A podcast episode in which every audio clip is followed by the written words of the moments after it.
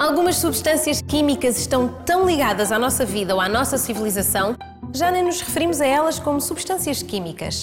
É o caso do álcool. Hoje, na Química das Coisas, falamos de um álcool em particular, o etanol. Faz parte de uma família numerosa que inclui membros como o metanol, que é venenoso, ou o etilenoglicol, usado como anticongelante. O etanol é o único da família produzido para consumo humano desde o início da civilização, razão pela qual é simplesmente conhecido como álcool. A química do álcool no nosso organismo, que é o mesmo que dizer os efeitos do álcool sobre o nosso organismo, já é bastante conhecida. Contudo, ainda existem muitos mitos associados ao álcool. Por exemplo, a ideia errada de que o álcool aquece.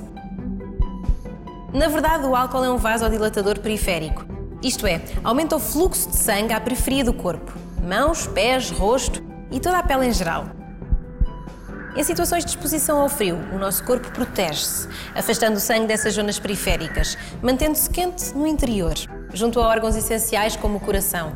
O álcool contraria essa medida de segurança do nosso corpo, levando o sangue quente até às extremidades, o que resulta na tal sensação de calor, mas pode também resultar na morte por hipotermia.